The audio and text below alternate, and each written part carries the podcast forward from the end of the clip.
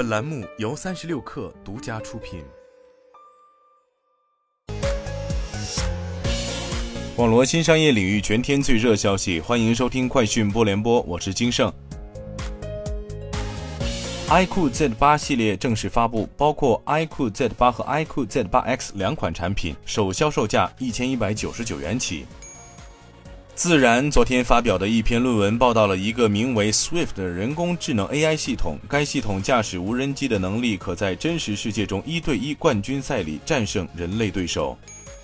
从知情人士处获悉，根据国家七部委联合公布的《生成式人工智能服务管理暂行办法》指导要求，阿里云通义千问已完成备案工作，待正式上线。首批通过备案的企业名单，预计将在一周内陆续由各地方相关管理部门通过。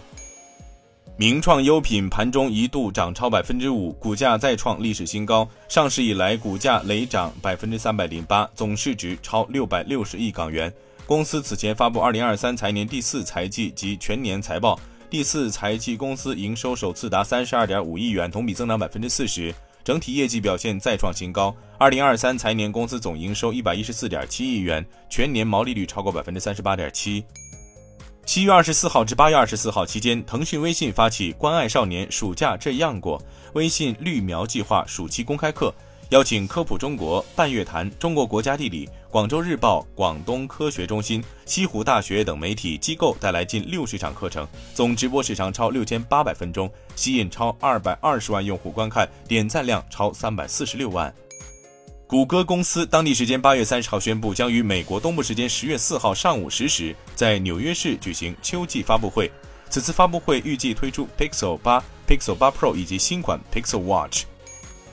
据媒体援引消息人士报道，苹果公司正在测试使用 3D 打印技术来生产其智能手表的钢制底盘。通过使用这项技术，生产商无需将大块金属切割成产品的形状。知情人士称，这将减少制造设备所需的时间，同时还能减少材料的使用，从而保护环境。这项技术有望简化苹果的供应链，并引发更广泛的转变。以上就是今天的全部内容，咱们明天见。